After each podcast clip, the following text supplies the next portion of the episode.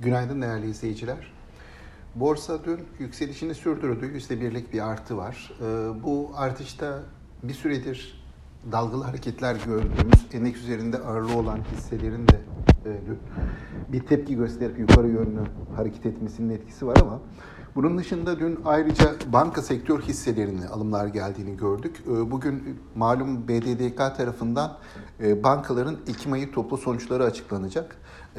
Kısmen belki de bu sonuçların e, olumlu beklentisi satın alındı. Aynı şekilde e, yatırımcının getiri arayışı da var malum. Bu getiri arayışı içerisinde geride kalmış, e, nispeten daha az hareketlenmiş, fiyatlanmış hisse arayışı var. E, burada da bankalar e, dün gündeme gelmiş olmalı diye düşünüyorum. Bankalar dışında dün e, sigorta sektör hisselerinde de yine alımların devam ettiğini gördük. Biz de bir de gayrimenkul yatırım ortaklıklarında e, alıcılı bir seyir vardı. Zaten bu üç endeks sektörel bazda e, BIST 100'e en fazla katkıyı veren e, endeksler arasında kabul edilebilir. E, buna karşılık dünkü e, eğilimlerde enerji hisselerinde ve kısmen de altın madenciliği hisselerinde primli hisselerden çıkış olduğunu, kar satışları geldiğini gördük. Bu da çok hafif düzeydeydi. Hani devam edip etmeyeceği veya bunun hani daha geneli yayılmayacağına dair bir indikatör sunmuyor henüz.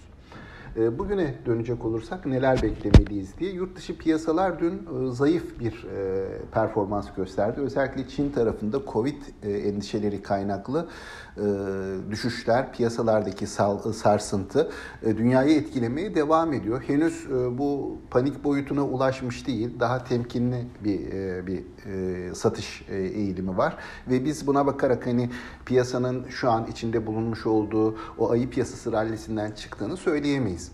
Ancak e, bu tarafta Çin tarafında yani bir risk birikiyor ve bunun da e, genelde gelişmiş piyasalarda biraz temkinli e, karşılandığını söylemek mümkün borsa hareketlerine bakarak.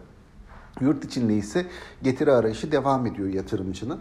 E, bu anlamda hani e, borsaya ilginin de süreceğini tahmin ediyoruz biz. E, alternatif getirilerin düşüklüğü de dikkate alındığında e, bir süre daha içinde bulunduğumuz e, eğilimlerin sürmesini e, bekleriz açıkçası. Bugün de bu beklentiye paralel olarak hafif yukarı yönlü bir eğilim göreceğimizi tahmin ediyorum. Aktaracaklarım bunlar. Sağlıklı, bol ve bereketli, kazançlı günler.